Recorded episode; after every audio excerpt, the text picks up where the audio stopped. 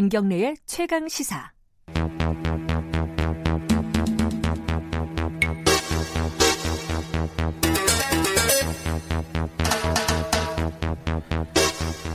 사건의 이면을 들여다보고 깊이 있게 파헤쳐보는 시간입니다. 추적 20분 오늘도 두 분 나와 계십니다. 먼저 박지훈 변호사님 안녕하세요. 네 안녕하세요. 그리고 한겨레 신문 김한 기자님 안녕하세요. 네 안녕하세요. 어, 이 사실 오늘까지는 박원순 시장 얘기 좀 네. 계속 해도 괜찮을 것 같아요. 근데 박원순 시장 사망과 그리고 그 이후에 장례 절차가 쭉 진행되면서 며칠 동안에 법적인 논란들이 굉장히 많이 있었습니다.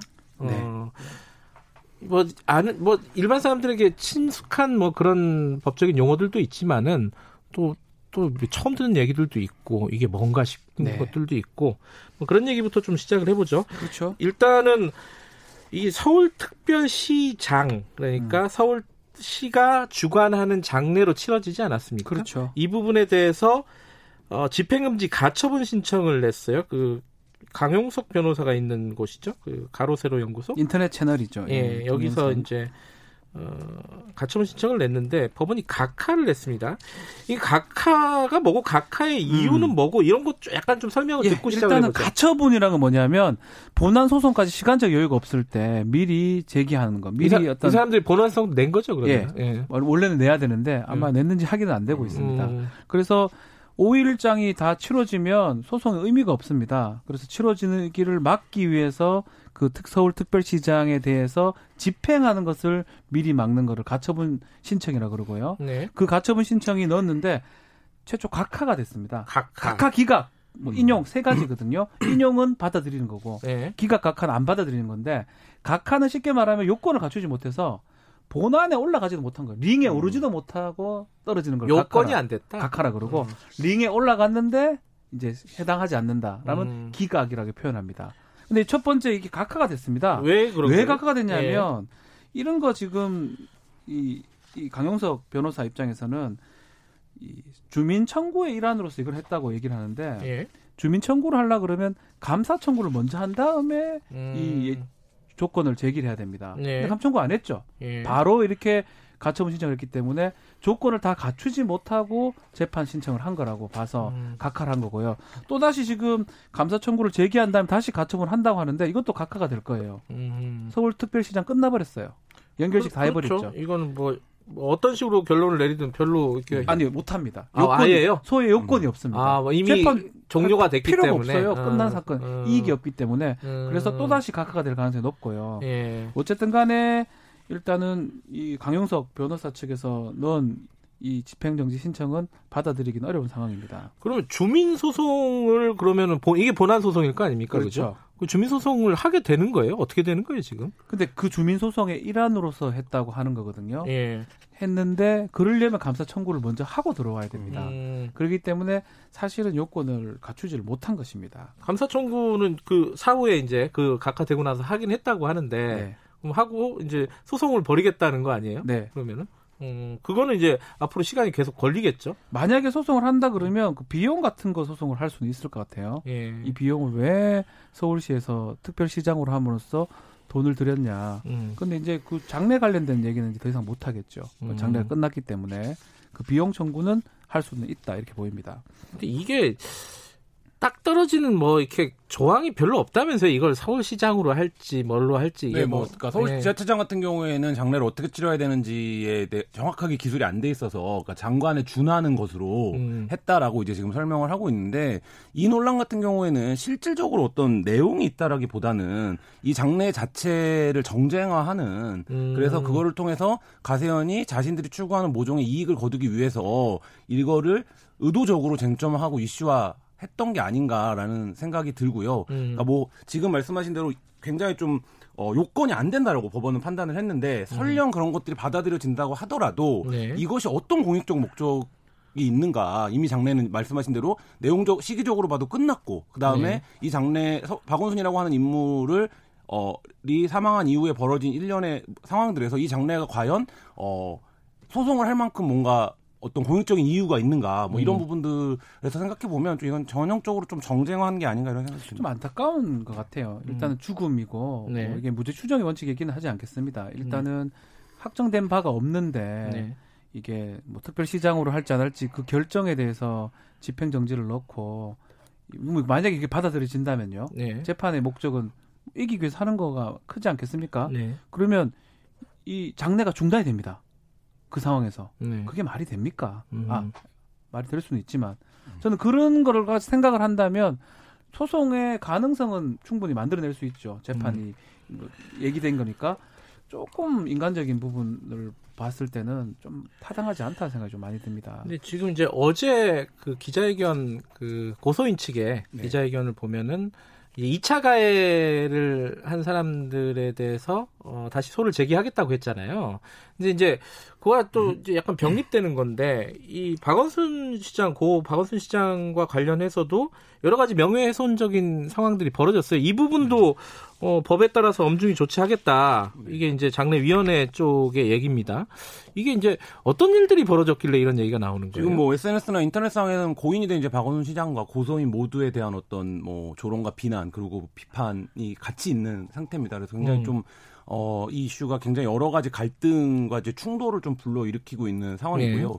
일단 어, 박원순 시장의 명예를 훼손하지 말라라고 얘기하는 측은 아직 사실관계로 확정된 것이 없고 네. 무언가를 전제할 만한 어, 상, 것을 확인할 수 없는데 음. 이미 어떤 사실이 있었던 것처럼 전제하고 얘기하는 것은 사자에 대한 명예훼손이 될 수 있다 이런 이제 주장을 하고 있는 거고요. 예. 또 반대로 어, 고소인 어제 고소인이 기자회견을 했습니다만 어, 고소인에게 그런 이유로 고소인의 어떤 그 고발이나 이런 네. 것들이 어, 요건을 갖추지 못했다라고 주장하는 것 자체가 그리고 더 확실한 증거나 물증을 제시해봐라라고 네. 얘기하는 것 자체가 고소인에 대한 또 다른 형태의 가해가 아니냐 이런 주장이 지금 같이 제기되고 있는 상황입니다. 저는 어, 한 가지 좀 의아했던 부분이 이게 장례식 그러니까 병원이나 이런 데 앞에서 이렇게 막 노래 틀고 춤추는 사람들까지 있었더라고요. 네. 이런 거는 법적으로 어떻게 이게 제지가 안 됩니까? 뭐 장례 방해죄 같은 게 있긴 합니다. 음. 형법에. 아, 있어요? 한, 있긴 합니다. 있긴 어. 한데 뭐 그걸로 처벌하는 경우가 드물어요. 아하. 그게 또 방해가 됐다고 보기에는 조롱이나 이런 부분이거든요. 예. 그러면 사자 명예훼손 이런 사자 명예훼손은 이제 허위 사실을 유포해 가지고 사자의 명예를 훼손해야 되는데 어. 이게 친고죄예요. 유족들이 아. 또 고소를 해야 되고요. 아. 그 지금 진성준 의원이 얘기했던 사자 명예훼손 이 부분은 예. 법적인 의미의 사자 명예훼손 죄가 아니고 아. 좀 그냥 윤리적 윤리적 의미의 예. 사자 명예훼손 하지 말라. 근데 법적으로 봤을 때는 허위 사실을 적시해서 사자의 명예를 훼손해야 되는데. 허위인지 뭐 진짜인지 이건 지금 가리기가 좀 어려운 상황이에요. 음흠. 그러기 때문에 그 법적인 부분까지 얘기하기는 좀 어려운 상황이죠 지금. 전두환 전 대통령이 지금 사자 명예훼손 그거 정확하죠. 재, 재판을 받고 있는 완전 허위 사실을 유포한 거거든요. 그 음. 책을 통해서 그러기 때문에 그거는 사자 명예훼손죄가 성립하는데 이거는 이제 법적인 의미에서는 아직 아니다 이렇게 생각이 듭니다. 알겠습니다. 뭐 이 장례와 관련된 여러 가지 또 박원순 전 시장과 관련된 어, 논란에 대한 입장들은 충분히 얘기를 했기 때문에 오늘 뭐 그걸 얘기하기보다는 좀 법적이고 뭐 이런 부분들을 좀 얘기를 조금 더 진행을 해보겠습니다. 그 지금 어제 기자회견 고소인 측의 기자회견에서 이제 앞으로 두고두고 쟁점이 될 만한 게 앞서도 간단하게 얘기는 했지만은 이게 어디서 이 피고소인 그러니까 전 박원순 고 박원순 시장에게 이 고소 사실이 넘어갔느냐, 네. 전달이 됐느냐. 요게 이제 쟁점이 될 것 같아요. 요게 이제 사실은 이게 진실을 밝히기 좀 어려웠던 상황이에요. 왜냐하면 음. 사망을 했기 때문에 피의자가 네. 그러면 공소권 없은 사안인데 그렇다고 해가지고 이게 진실이 밝혀지지 않으면 많은 사람들이 의혹을 갖고 있는데 네. 유일하게 찾을 수 있는 방법이라면 지금 얘기하는 유, 유출 부분 음흠. 또 그리고 방조 부분을 얘기를 하고 있거든요. 예. 특히 유출 부분은 시간상으로 봤을 때 상당히 급박합니다. 7월 8일 날 고소인 조사를 하고 7월 9일 새벽까지 그 조사를 받고 갔는데 7월 9일 오전에 박 시장이 어떤 얘기를 하면서 나가 예, 설정이 된 외, 외출을 한 거죠. 그러면 예. 조사 상황이 바로 얘기가 됐던 걸로 보이거든요. 근데 경찰청 입장에서는 청와대에 보고한 바는 있지만 네. 서울시나 다른 데 알린 바는 없다라고 얘기를 하고 청와대도 마찬가지고요. 네. 그러면 누군가가 알렸을 가능성을 배제할 수가 없습니다. 네. 이 부분은 뭐 비밀 누설죄, 공무상 비밀 누설죄, 뭐, 뭐 그런 유의 범죄가 성립할 수가 있고 이것을 음. 조사를 하다 보면 또 실체에 조금 접근할 수 있지 않을까 생각도 좀 해봅니다. 음. 근데 이게요 좀 엇갈리는데 보도도 엇갈리고 아직은 이제 사실 네. 확인이 명확하게 안 됐는데 박원순 시장이 아침에 이제 실종될 때 그러니까 외출을 하기 전날 밤에 네. 서울시에서 대책회의가 있었다. 얘기가 있고요. 라는 얘기도 있고, 음. 아니, 그런 거 없었다. 라는 네. 얘기도 있고, 이게 어디까지 지금 그러니까 뭐 팩트라고 뭐, 봐야 돼요? 이른바 이제 8인 대책회의가 있어서 전공법에 예. 가까운 방안도 논의가 됐다라는 보도도 나왔는데 음. 지금 이제 실제 그런 보도가 있었다라고 하면 이 부분에 대한 사전 인지가 있었던 걸로 봐야겠죠. 그렇죠. 그러니까 그렇죠. 새벽이 아니라 네네, 그, 그 그보다 일찍. 예, 일찍이니까. 예. 근데 이제 그게 아니라 지금 이제 주요하게 논의되고 있는 상황은 고소한 이후에 그 고소된 사실이 그러니까 예를 들면 당연히 이거는 보안이 지켜져야 되고 네. 이 고소인과 피고소인의 관계를 봤을 때 이게 이제 피고소인에게 알려질 경우에 발생할 여러 가지 문제들이 당연히 예상이 되니까 그 아마 분명히 매뉴얼이 있을 겁니다. 경찰 안에. 근데 네. 어 그런 것들 규정을 어기고 어 전달된 게 아니냐 지금 이 의혹이 네. 같이 있는 거거든요. 그렇죠. 그러니까 근데 이게 뭐 양쪽 측면이 다 있는데 만약에 사전에 인지가 됐다라고 하면 음. 왜 9일날 상황에서 박원순 실장이 아, 시장이, 시장이 예, 그러니까 예. 그런 선택을 하게 방치가 되었는가 음. 뭐이 부분에 대한 이제 서울시 차원에 좀 그게 필요할 것 같고요. 진상 규명이 음흠. 전달이 됐다면 이거는 뭐 앞으로 경찰청장 청문회를 앞두고 있기 때문에 국회 청문회를 예. 뭐그 자리에서 논의가 되겠지만 어 수사의 어떤 개통이나 혹은 어 이런 수사의 특수성 을 제대로 감안하지 못했던 게 아니냐 아닌가 누군가 음. 그 말씀하신 대로 법리적으로도 공무상 비밀 누설죄가 될 수 있고 음. 더군다나 이 어, 지금 이제 고소인이 안게 될 상처나 피해는 이루 말할 수 없는 상황이 됐기 때문에 네. 그 부분도 굉장히 좀 안타까운 부분입니다. 그 가능성을 보면은 어, 지금 이제 그 고소인 측에서 의혹을 제기한 것처럼 고소가 이루어진 직후에 네. 뭔가 전달됐을 개연성도 있지만은 음? 말씀하신 대로 그 전에 인지가 됐을 수도 한참 있겠군요. 전에 음. 재채기가 있었다면 한참 음. 전에 인지가 됐다고 음. 봐야 되겠죠. 그리고 오늘 고소인 조사가 있었다라고 음. 했기 때문에 말 그대로 그 대책위를 음. 했지 않을까 생각이 듭니다. 갈래는 두 가지군요. 일단은 네, 둘 중에 예. 하나 같아요. 예. 그 부분은 어 이제 청문회도 마찬가지고 뭐 어, 어떻게 가다 보면 이게 수사까지 진행이 돼야 되는 상황이 될 수도 있는 만약에 말씀, 문제 예. 제기를 네. 계속 한다면요 네. 수사를 해야 되지 않을까 생각이 음. 들어요 그 부분도 음, 음. 그리고 사실 이게 정보가 유출된 거라고 한다면 네. 사실 어 8일에서 9일의 상황이거든요. 그러니까 제가 네. 많지 않을 거예요 관여자들이. 그러니까 그렇죠. 이, 예, 보고의 네. 개통상 그렇죠. 상당히 적, 예, 상당히 적을 거기 때문에 사실 뭐 그 부분을 만약에 수사로 규명한다고 하면 크게 뭐 복잡한 문제는 아닐 수 있겠다라는 생각도 음. 듭니다. 그리고 또 하나가 이제 정보 유출에 관련된 의혹이 있고 아까 박, 박 변호사께서 얘기하신 이 방조의 그렇죠. 가능성. 음.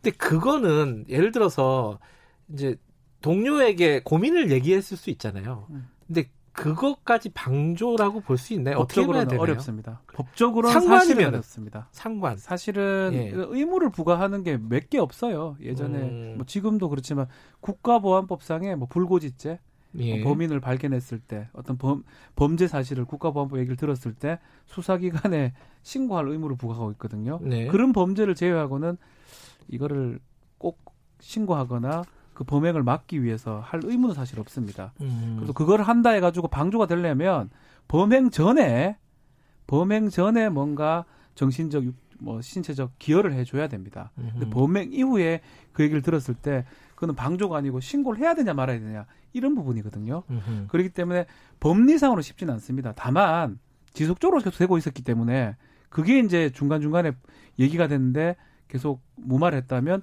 그거는 방조의 가능성이 있는 거거든요. 음흠. 그 측면으로 아마 조사나 이런 것들을 해달라고 요청하지 않을까 생각이 듭니다. 요거는 이제 서울시 차원이라든가 인권위 네. 차원이라든가 이런 쪽에서 아마 조사 이건 수사 상황은 아직 모르겠고 그렇죠? 조사죠 조사 네, 조사 정도. 근데 너무나 이게 실체적 진실 관련해서 고소인 측도 마찬가지고 피고소인 측도 마찬가지고 네. 이게 좀 밝혀지기를 다 바, 라는것 같아요. 국민들도 좀 아, 그렇고 오히려 오히려 아. 그렇기 때문에 그냥은 어려워요. 공소권 없음 사안이기 때문에 예. 그 사건만 봤을 때는 그 다른 식으로 이렇게 밝혀진다면 방조라든지 아까 어. 말했던 어. 누설죄 음. 그쪽으로 이제 보지 않을까. 뭐 저는 음. 개인적으로 그렇게 좀 생각이 듭니다. 예. 근데 이게 사실은 어 오거돈 전 시장 그리고 안희정 전 지사 어 뭐 세 번째입니다. 이 광역단체장. 네, 그렇죠. 이 이제 오거돈 시장 같은 경우 보면은 어 지금 수사가 진행 중이잖아요. 네. 그죠? 뭐 결론이 내려지지는 네. 않았는데 이런 일들이 반복해서 지속적으로 벌어진다면은 뭔가 시스템에 문제가 있는 거 아니냐. 네. 뭐 이렇게 볼 수도 있는 거 아니겠어요? 그러니까 단순한 사과나 반성이 필요한 게 아니라 지금 예. 이 부분에서 어제 이제 피해소인 측도 주장을 했지만 이제 전형적인 위력에 의한 성추행 위력에 의한 네. 그러니까 예. 여기서 위력이라는 단어를 역시 주목을 해야 되는데요. 그러니까 이 부분이 뭐냐라고 하면 이제 어떤 동등한 관계에서도 이런 부분들이 굉장히 신고하거나 용기를 내서 나서기가 어려운데 네. 위계관계 있을 경우에는 더 어렵다라는 거죠. 그리고 지금 어, 세 건의 사건이 모두 어떤 비서라고 하는 하급 그러니까 예를 들면 상관에 비해서 하급직 공무원들 네. 대상으로 여성을 대상으로 벌어진 일이라고 한다면 이런 부분들에 대해서 전수조사나 혹은 이런 부분들을 감시하고 모니터링하는 별도의 기구 이런 그렇죠. 것들이 필요한 것이 아닌가 이제 음. 그러니까 왜냐하면 이게 워낙에 그러니까 어제 이제 피해 호소인의 호소에서도 드러났지만 음. 서울시장이라고 하는 자리가 워낙에 위력적인 자리이기 때문에 네. 내가 이 얘기를 한들 무슨 반향이 있겠는가라는 생각을 당연히 개개인은 할 수밖에 없기 때문에 그런 부분을 어 고충을 들어주는 통로를 어 정례화하고 상설화하는 게 이제 좀 필요하지 않은가 이런 생각. 그 이미 있지 않았어요, 그거? 뭐 있죠. 서울시도 어. 사실 있고 하죠. 네. 뭐 서울시는 젠더 특보까지 있었던 그러니까요. 기구니까. 근데 네. 뭐 그런 부분에서 개개인의 성찰과 반성이 일단 전제가 돼야겠지만 네. 어쨌든 지금 상황에서는 드러나 사건이 드러났을 때 우리가 충격과 공포를 받는 걸 넘어서는 뭔가 대책이 필요한 게 아닌가 이런 생각도 음. 듭니다.